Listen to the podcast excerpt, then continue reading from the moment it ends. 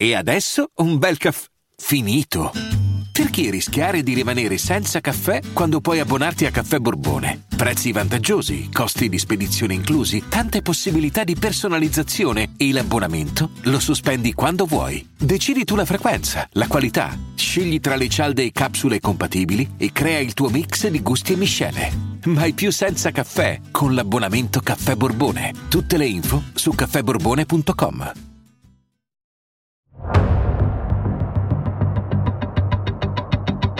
cadavere è disteso al fianco dell'auto e così è morta Lidia Macchi. Il capo della squadra mobile, Giorgio Paolillo, fa partire le indagini. La ragazza è stata colpita, contiamo pure le coltellate, 29 coltellate. Secondo l'accusa, Stefano Binda è l'autore di quella lettera. Sky Crime presenta L'enigma di Lidia, parte seconda.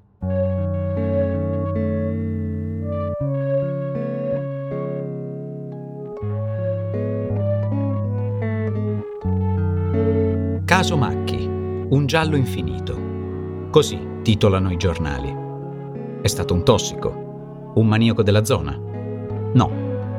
Allora qualcuno che conosceva bene? Giuseppe Soggio? Don Antonio Costabile? Nemmeno. Tutte le piste si interrompono come frasi incompiute. Gli anni passano e le uniche frasi che si possono leggere per intero sono quelle di Cesare Pavese, trovate nella borsa di Lidia, o quelle scritte da Lidia stessa, che parlano di un amore impossibile, o ancora quelle della lettera recapitata ai genitori, in morte di un'amica. Finché non arriviamo al 2011, 23 anni dopo l'omicidio. Una testimonianza durante un altro processo riapre i giochi. Il protagonista è Giuseppe Piccolomo. Ma chi è? Cosa ha fatto? A parlarcene sono le voci dell'informazione. Ai giornalisti Gabriele Moroni e Simona Carnaghi, che abbiamo già conosciuto nella prima parte di questa storia, si aggiunge Andrea Camurani, giornalista del Corriere della Sera e di Varese News.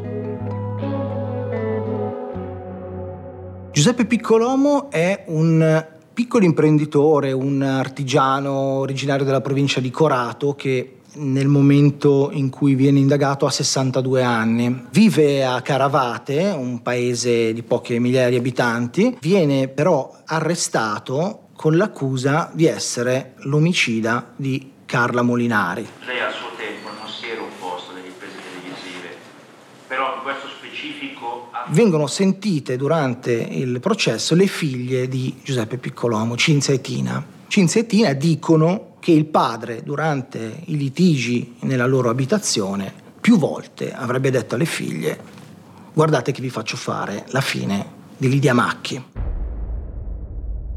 Viene riesumato il famoso identikit del eh, maniaco che la sera del 3 gennaio, due giorni prima dell'omicidio di Lidia Macchi, ha importunato quattro giovani donne nel piazzale dell'ospedale di Cittilio. E questo volto è molto simile a delle foto di eh, Giuseppe Piccolomo eh, da giovane, quindi questi baffi, questi lineamenti molto marcati. Giuseppe Piccolomo ha poi una macchina bianca, ha un'auto bianca e la pista dell'auto bianca è uno degli elementi che già nelle fasi iniziali delle indagini nel 1987 identifica quella che potrebbe essere l'auto su cui l'assassino ha incontrato Lidia Macchi.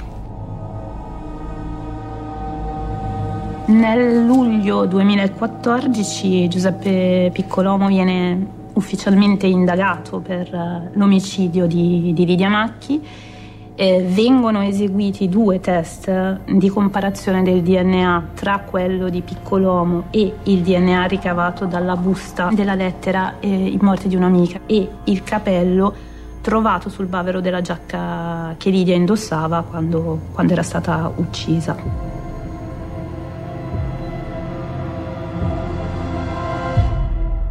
Questo confronto per Giuseppe Piccolomo che è, eh, che è un confronto decisivo da esito negativo. Ma quando sembra che l'indagine sulla morte di Lidia Macchi si sia arenata definitivamente, nel 2015 c'è una nuova svolta. Patrizia Bianchi, ex compagna di liceo di Binda, con il quale aveva avuto un'amicizia giovanile molto profonda, un innamoramento platonico, vede in una trasmissione televisiva la famosa lettera in morte, in morte di un'amica e ha come una folgorazione.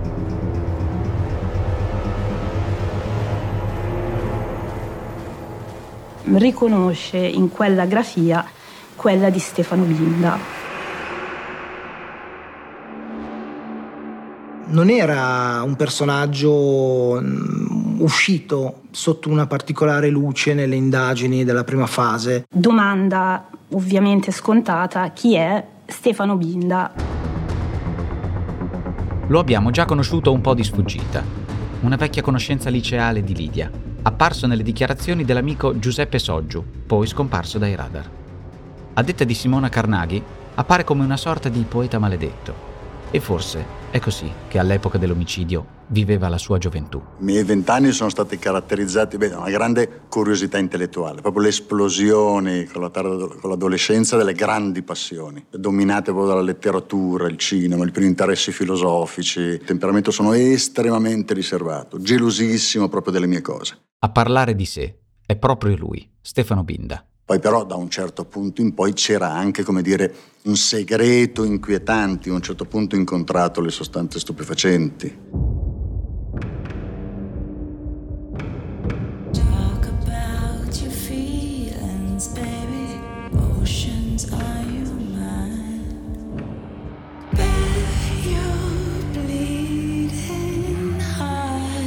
Una delle sue passioni, la letteratura, la conosce bene una vecchia amica, Patrizia Bianchi. Bianchi afferma che la famosa lettera in morte di un'amica, recapitata anonimamente ai genitori, per la calligrafia e lo stile che presenta, può essere stata scritta proprio da Binda. Fornisce anche alcune cartoline che Stefano le aveva inviato anni prima, quando erano molto legati. Viene fatta una comparazione grafologica, ad opera di Susanna Contessini, Ce la racconta Cinzia Altieri, neurografologa, consulente della difesa di Stefano Binda. L'esito dell'accertamento tecnico che la collega Contessini ha effettuato è stato appunto di attribuzione a Stefano Binda della poesia in morte di un'amica, grazie al rilievo di alcune somiglianze nelle forme delle lettere dello stampatello che era presente su una delle cartoline.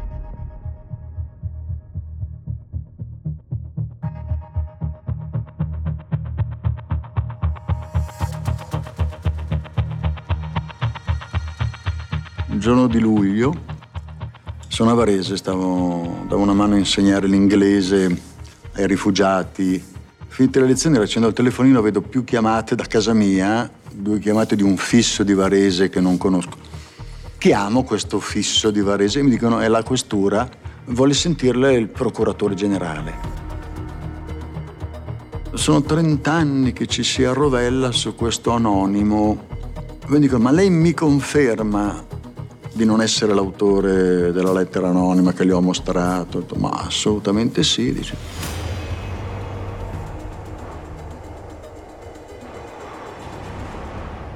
Oggi ho ricevuto la prova che lei è l'autore, da questo momento non devo interrompere a termini di legge perché lei non è più persona informata sui fatti, lei è indagato dell'omicidio avvenuto quando lei ha 29 coltellati.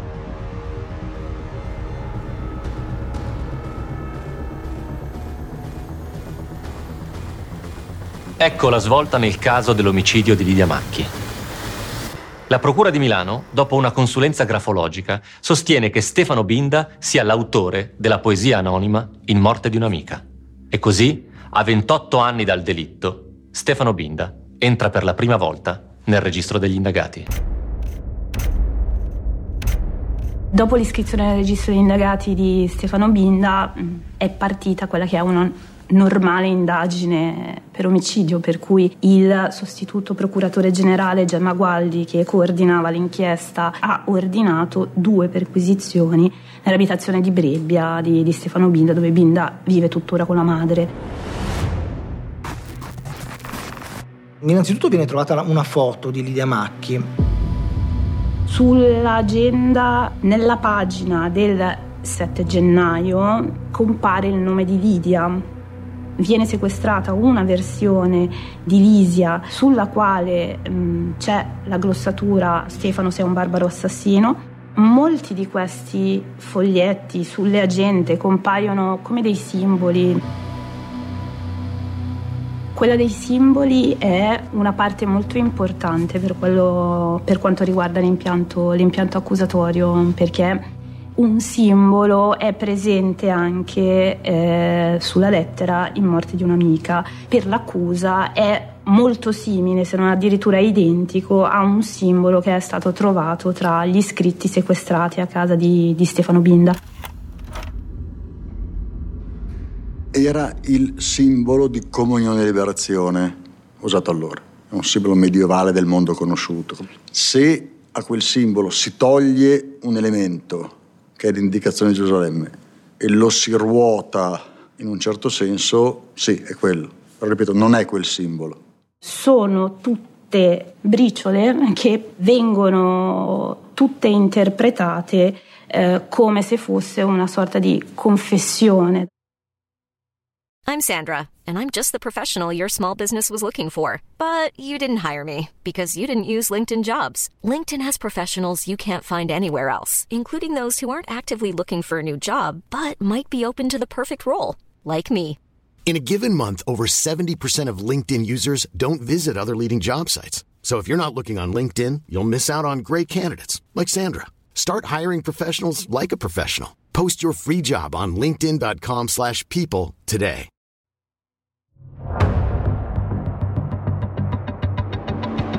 Nella borsa di Lidia fu trovata eh, la poesia Verrà la morte avrai i tuoi occhi, poesia celebre di Cesare Pavese e Patrizia Bianchi ricordò che eh, quella poesia, ma in particolare Pavese, era uno dei grandi cavalli di battaglia di, di, Stefano, di Stefano Bindal.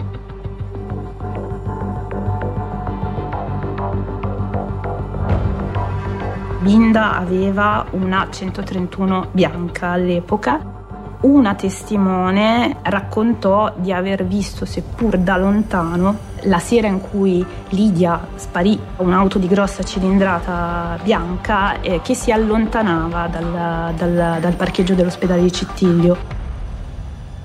Tutta questa serie di indizi portano poi il 15 di gennaio del 2016 all'arresto di Stefano Binda. Secondo l'accusa, Stefano Binda è l'autore di quella lettera. Quindi Stefano Binda è l'assassino.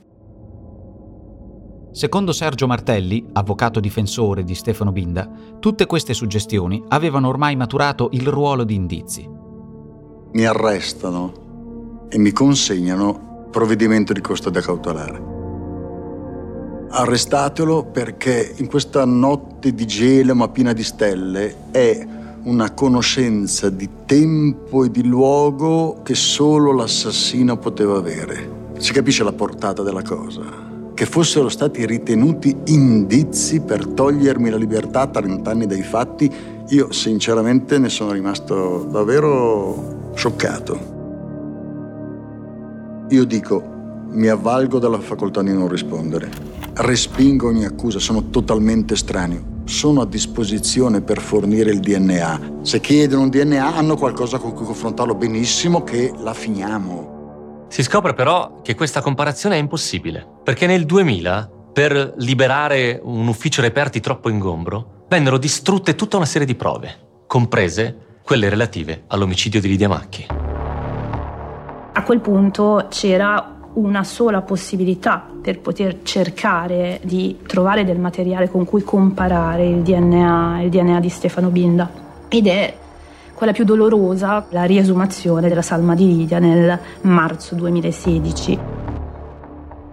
Emerse un'unica prova, prova biologica che era una formazione pilifera, forse un capello, ma anche qui non c'è certezza. Ne venne estratto del DNA mitocondriale capace di determinare che non si trattava del DNA di Binda, quindi di fatto quella prova allontanava Binda da Lidia, quantomeno non era suo il DNA. Il 12 di aprile del 2017 si apre il processo di primo grado per l'omicidio di Lidia Macchi.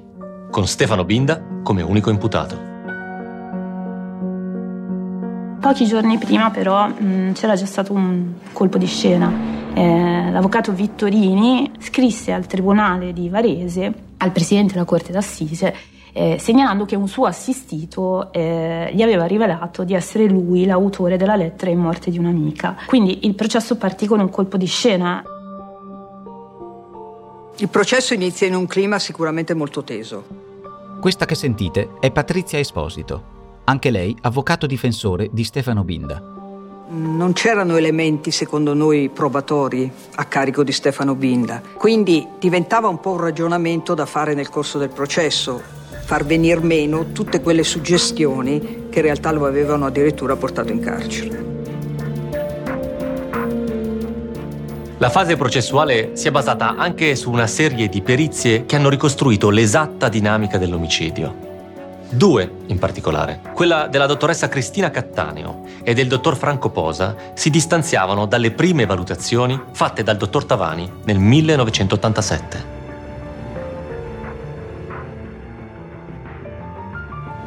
A riportarci questa fase processuale interviene Franco Posa, criminologo che ha contribuito all'inchiesta varesina come consulente per l'accusa nel processo a Stefano Binda. Lidia Macchi arrivò sulla scena del crimine con la propria auto, la Panda, con pochissimo carburante nel serbatoio e Lidia Macchi fu colpita inizialmente all'interno dell'autovettura. Vi è stata poi l'apertura della portiera. Lidia è scesa dall'auto e si è portata dalla parte opposta dell'automobile dove è stata raggiunta in parte anteriormente e successivamente con una feroce aggressività posteriore quando lei era già evidentemente stesa a terra.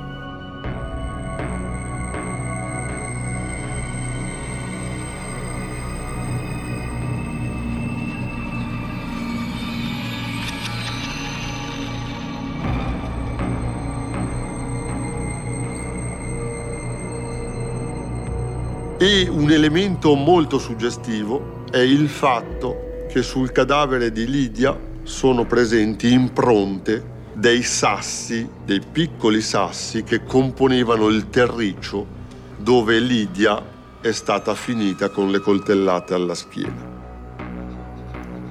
Ciò significa che vi è stata una forza legata all'arma e una forza di pressione sul corpo di Lidia questo si traduce col fatto che è, a mio parere non discutibile, la questione sul luogo dell'omicidio.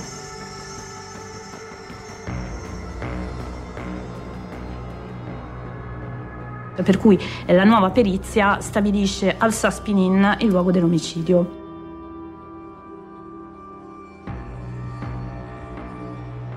Nel ricostruire quello mm, che era l'omicidio di Lidia Macchi e di conseguenza il coinvolgimento di Stefano Binda nella sua morte, vennero individuati anche diversi moventi. Uno di questi era la dipendenza di, di Stefano Binda, perché eh, o Binda era fuori di testa sotto l'effetto della droga oppure era fuori di testa perché in crisi d'astinenza.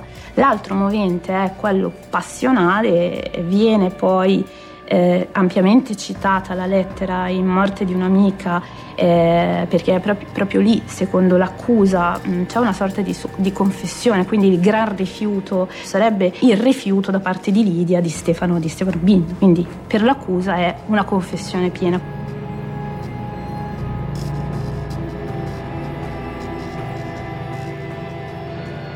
Stefano Binda eh, propone anche un alibi. Nei giorni in cui Lidia moriva eh, e veniva uccisa, lui si trovava a Pragelato.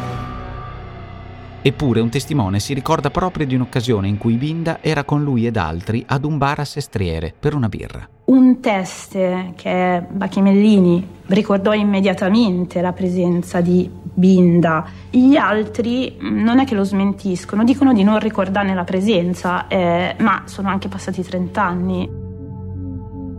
io vengo, vengo rinviato a giudizio dove l'indizio sarebbe una lettera anonima, oh, ma c'è una persona indagata prima di me che è stata denunciata dalle figlie che venivano minacciate dal padre che diceva vi faccio fare la stessa fine di Lidia Macchi. Ci sono delle ragazze che hanno fatto denuncia ai carabinieri perché nel parcheggio dell'ospedale di Cittiglio erano state molestate da una persona. A seguito di denuncia ne fanno un identikit. L'identikit è la fotocopia della fotografia di questa persona ai tempi che abitava a 500 metri dall'ospedale di Cittiglio e tu archivi tutto perché non può aver scritto l'anonimo e rinvia a giudizio a me.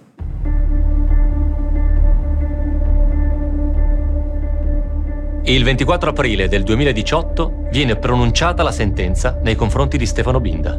Una sentenza clamorosa. La pronuncia è stata di ergastolo. E cosa abbiamo provato noi? Eh, come dire, un pugno in faccia, un, una martellata in testa, insomma è stata una cosa perché era contraria a ogni logica processuale una condanna del genere. Lidia era una ragazza che aveva subito una fine ingiusta e immotivata, mentre Stefano era il soggetto ideale per essere il mostro. Le motivazioni non ci hanno convinto per niente subito eh, non vi erano elementi probatori, ma se non suggestioni, suggestioni che sono facilmente mm, contestabili, mentre le prove scientifiche non vengono considerate positive per Stefano, ma prove neutre, cioè non valgono nulla. C'è stata proprio un po' questa, questa spaccatura tra chi diceva eh, non si va oltre il ragionevole dubbio eh, e chi diceva no, l'accusa regge, è sempre stato sul filo del rasoio. Certo, la prova regina non c'è mai stata a un certo punto io ero certo che ormai mi avrebbero condannato.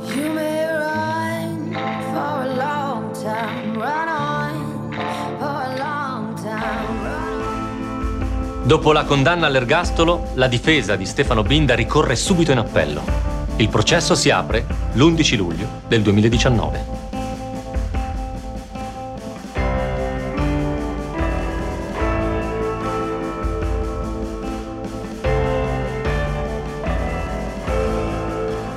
Processo si è aperto subito facendoci ben sperare, perché la Corte ha fatto un'ordinanza molto importante accogliendo alcune delle questioni che noi avevamo poste. Poi altra cosa importante, ammette la testimonianza di Vittorini.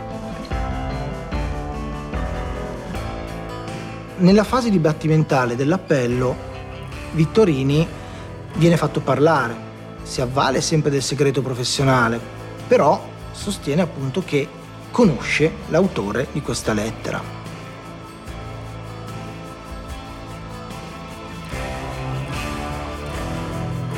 E poi, altra cosa molto importante, dispone il confronto tra le due consulenti grafologiche, che in primo grado non è avvenuta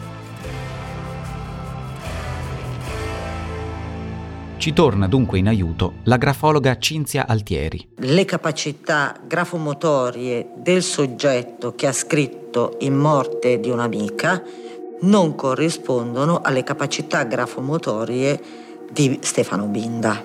Lo stampatello come forma di scrittura richiede la chiarezza, mentre il corsivo richiede la velocizzazione. Quindi la chiarezza è data dall'uniformità nell'esecuzione delle singole lettere. Quindi il fatto che eh, negli stampatelli ci sia una forte similarità nelle forme delle lettere è quello che in qualche modo ha tratto in inganno la collega Contessini. Arriviamo al 24 luglio del 2019, una giornata lunghissima. La Corte si ritira in Camera di Consiglio e dopo tre ore esce con la sentenza di assoluzione.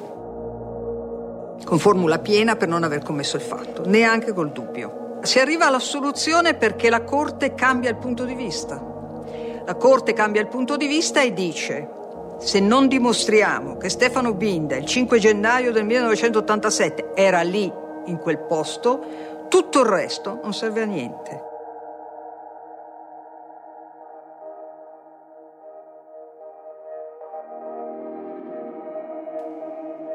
Quando mi scarcerano, e purtroppo sui termini ci tengo molto, mi hanno detto, oh, che effetto fa essere di nuovo libero? E questa frase mi ha colpito moltissimo. E poi dissi, eh, adesso sono di nuovo libero. Sono stato scarcerato, ma io ero libero da prima. Cosa significa da innocente fare tre anni? È inenarrabile. Quelli che l'hanno provato sono persone che si sono tolte la vita, travolte da questa cosa. Ognuno la vive a suo modo come declinazioni di una tragedia, un'onda d'urto incredibile. Stefano Binda, dunque, dopo tre anni di detenzione per l'omicidio di Lidia Macchi, viene assolto e scarcerato. È finita? No, ancora no. Bisogna aspettare l'ultimo grado di giudizio. E il 27 di gennaio del 2021 arriva la sentenza. La Corte di Cassazione conferma la soluzione. Adesso è finita. Finito un incubo è un'esagerazione, non c'è nulla di di onirico, è tutta realtà. No? Nel, nel, male è stato tanto e nel bene è la, è la, realtà, di, la realtà, di, questo paese. Quando ti vedi in televisione e parlano di te come del mostro, dell'assassino, ti viene il pensiero, non sapendo non solo chi sia l'assassino, ma semplicemente che t'ave, non so se è in vita, tutto nasce dall'atto che ha compiuto lui, cioè che quello che ha fatto continua a produrre male. Ovviamente innanzitutto per la famiglia che non finirà mai quel dolore. Ma nel mio piccolo è arrivato a fare del male anche a me. All'origine c'è la necessità di di dare verità, di poter dare giustizia a una ragazza che comunque è stata stroncata la vita così a 21 anni perché è andata a trovare un'altra amica in ospedale. Cosa è stato per lui guardare e dire ecco sì, no, ho fatto finta di niente, ma continua. O magari ha detto oh va che bello il pisquano, pagherà lui. E vabbè, e allora un giorno, un giorno viene il giudizio di Dio. Nel frattempo anche il giudizio degli uomini deve ancora attendere lasciando un assassino senza volto. All'inizio di questa serie abbiamo parlato di cold case, casi irrisolti che vengono riaperti talvolta grazie alle nuove scoperte tecnologiche, applicabili alle perizie scientifiche.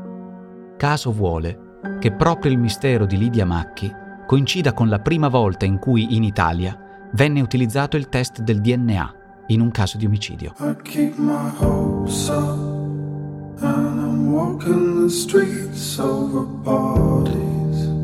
Fino ad ora però, senza dare frutti.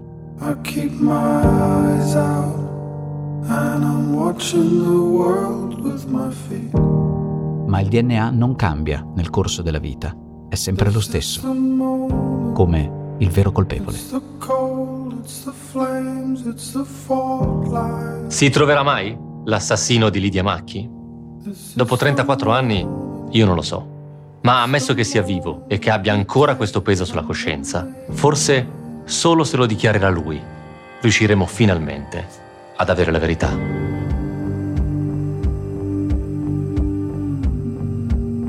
Hai ascoltato Mostri senza nome, Milano. Una serie Sky Crime. Adattamento audio Alessio Abeli e Francesco Marchi. Voce Francesco Marchi. Produzione Voice.fm.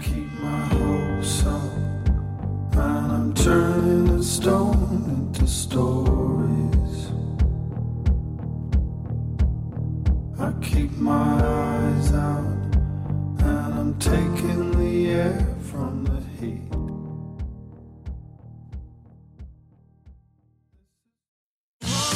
Sotto costo 1 euro. Fino all'11 maggio lo Smart TV LG OLED Evo Gallery Edition 55 pollici più il piedistallo insieme a 999 euro perché 1 euro batte forte sempre.